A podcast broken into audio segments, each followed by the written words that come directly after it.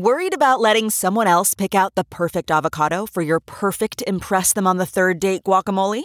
Well, good thing Instacart shoppers are as picky as you are. They find ripe avocados like it's their guac on the line. They are milk expiration date detectives. They bag eggs like the 12 precious pieces of cargo they are. So let Instacart shoppers overthink your groceries so that you can overthink what you'll wear on that third date. Download the Instacart app today to get free delivery on your first three orders, while supplies last. Minimum $10 per order. Additional terms apply. CarMax is putting peace of mind back in car shopping by putting you in the driver's seat to find a ride that's right for you. Because at CarMax, we believe you shouldn't just settle for a car. You should love your car.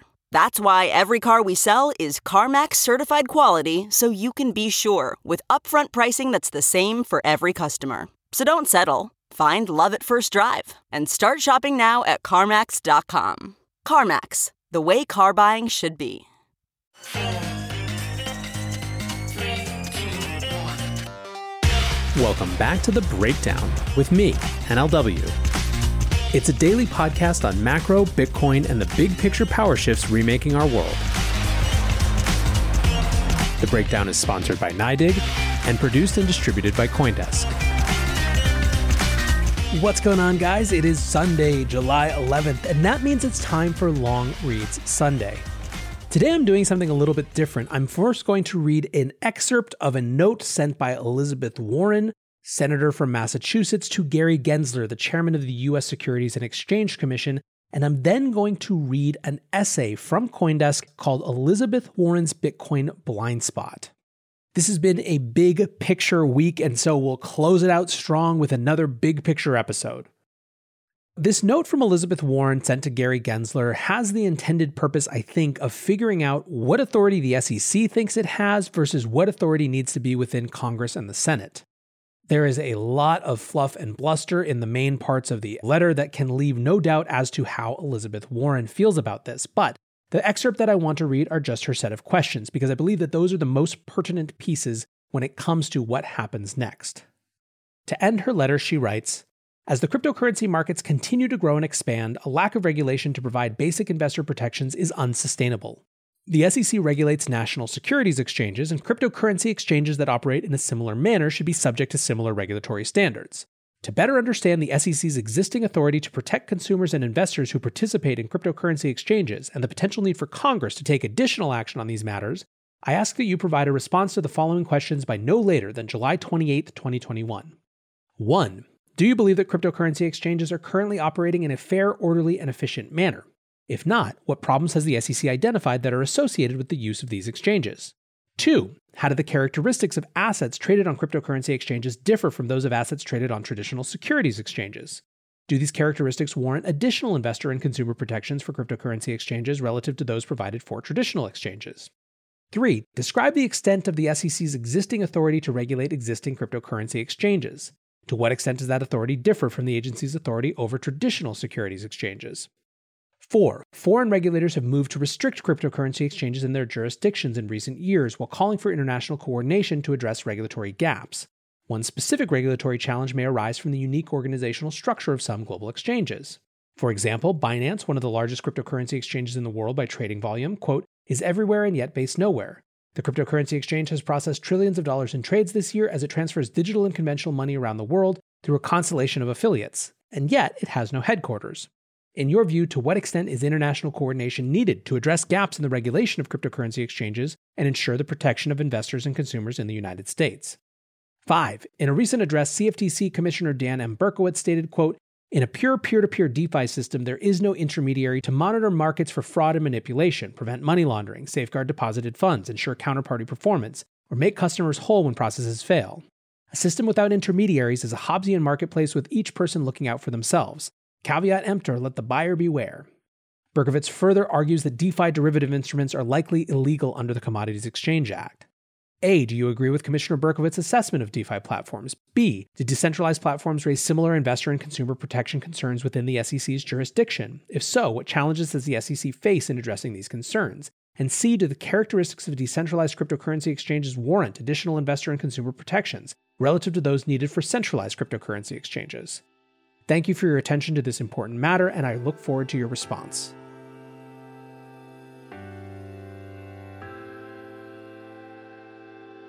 The breakdown is sponsored by NYDIG, the institutional-grade platform for Bitcoin. As longtime listeners know, NYDIG is a major force in the Bitcoin space, and they're now making it possible for thousands of banks who have trusted relationships with hundreds of millions of customers to offer Bitcoin. That mainstream access is critical for all of us, and you can learn more about it at nydig.com/NLW. That's NYDIG.com/NLW. Before I comment on that, and there's a lot to say, let's read Elizabeth Warren's Bitcoin Blind Spot. It's by Murtaza Hussain, and its lead excerpt is, "Progressives should step outside of their comfort zone and explore the possibilities offered by this new technology," says a progressive. After a pandemic year in which a craze for all things cryptocurrency spread over a housebound U.S. population, political battle lines are now being drawn over the issue. At a Senate hearing in June, Senator Elizabeth Warren fired what seemed to be an early warning shot on the issue on behalf of many progressives skeptical of the phenomenon, bluntly describing crypto as a tool to, quote, scam investors, assist criminals, and worsen the climate crisis. Warren called for federal regulators to take steps to help, quote, drive out bogus digital private money. It was a sentiment that likely resonated with supporters of the liberal senator, many of whom have already been beating the drum about a technology they view as a source of pure speculation and waste. On most issues, my political sympathies in the U.S. fall left of center. I'm in favor of treating quality healthcare and transit as a public good, urgent action to combat climate change, a fair system of taxation, and peaceful cooperation with nations abroad. But I've realized that I'm a bit of an outlier when it comes to the subject of crypto. I don't hate it. To push it further than that, the more I learn about the technology, the more I can envision cryptocurrencies and blockchain being applied as tools to restrain corrupt institutions and loosen the grip of an incumbent elite that constantly lies, fails, and abuses its power, and yet never seems to face real accountability for its actions. Consider the role of Bitcoin, the first and most famous cryptocurrency, which today is somewhere near the level of global public adoption that the internet reached in the year 1997, when it had roughly 200 million users. Bitcoin was conceived as a form of permissionless money, recorded on a decentralized ledger known as a blockchain. Transactions on the blockchain ledger are immutable and transparent, and they can't be censored. The wealthiest users can't change the rules of the system in their favor, nor can they block the poorest users from having access to it. The only technology anyone on Earth needs to take part on equal terms in the network is a phone with internet access. The energy expenditure of Bitcoin, which Warren criticized in her Senate hearing for being frivolous, is designed to protect the ledger from malicious attack by raising the resource requirements for attacking it. Contrary to popular belief, the blockchain ledger is not a black box impervious to surveillance, but in a manner similar to encrypted messaging platforms, the system is designed in a way where targeted surveillance of individual users may be possible with enough effort, but mass surveillance of everyone is not. How attractive such a system sounds to you is likely to be a function of how repressive you believe that society can be and how satisfied you are with the current global financial system. After more than a decade spent documenting the domestic and foreign impacts of the U.S. global war on terror, my own opinion is that our society has the capacity to be extremely repressive, and the financial system, as presently constructed, is frequently used as a weapon in the hands of unaccountable elites.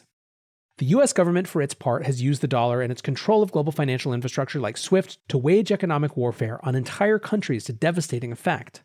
It has surveilled, blacklisted, and shut down legitimate businesses and aid organizations across the world that have had the misfortune of falling on the wrong side of Washington, D.C.'s political divides. For millions of innocent people whose lives have been ruined by this global dragnet, as well as those living under undemocratic regimes subject to their own unaccountable domestic monetary regimes, there's often no question of justice, let alone compensation, when they find themselves blacklisted and the value of their labor frozen or confiscated. Bitcoin is not a silver bullet against such abuses, but it's certainly a start. The tech entrepreneur Naval Ravikant once referred to it as, quote, a tool for freeing humanity from oligarchs and tyrants, dressed up as a get-rich-quick scheme. A statement that speaks well to the feelings it arouses among both casual investors and ideological supporters. Bitcoin's existence also looks like it is going to be much more important in the years to come, as global finance develops into something even more powerful and overbearing than it is today.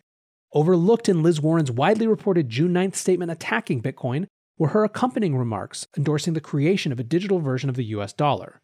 Warren was right to mention that there are potential merits to state-run digital currencies, including increased access to financial services for unbanked people and easier implementation of monetary policy. But a future world of such currencies, in which Bitcoin has been regulated out of existence by righteous progressives, would also be a world in which mass surveillance and social control is possible on a scale unprecedented in human history. A future U.S. Treasury Department wielding the digital dollar would have the ability to monitor and block transactions of disfavored people and organizations at the push of a button, even confiscating or force-spending their money if so desired.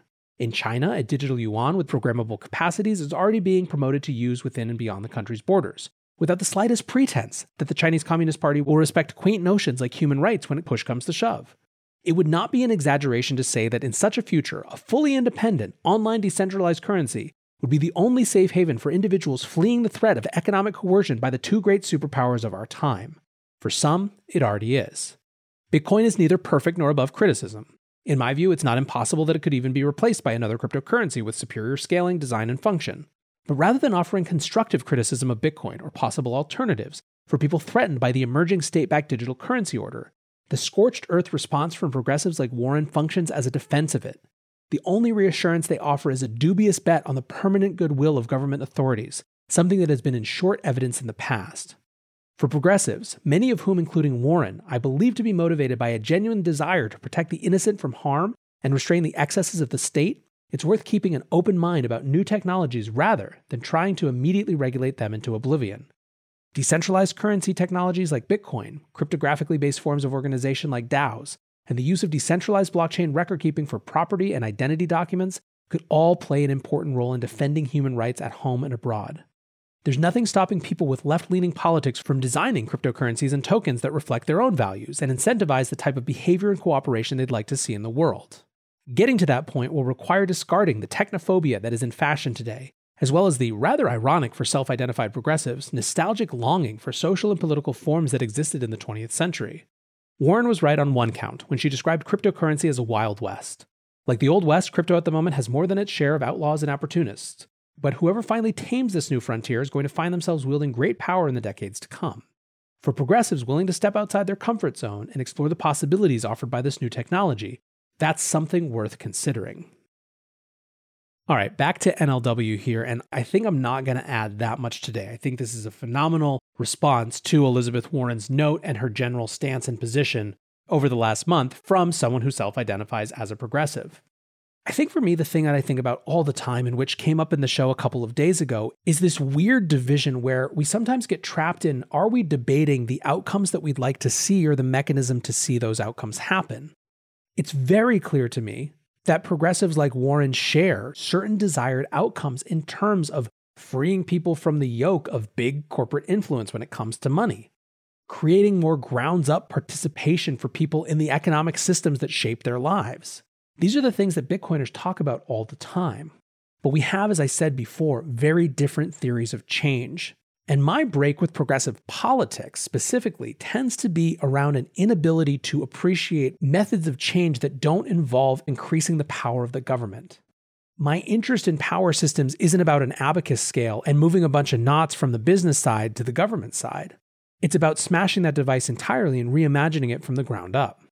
And that doesn't mean there isn't a place for politics, to be clear.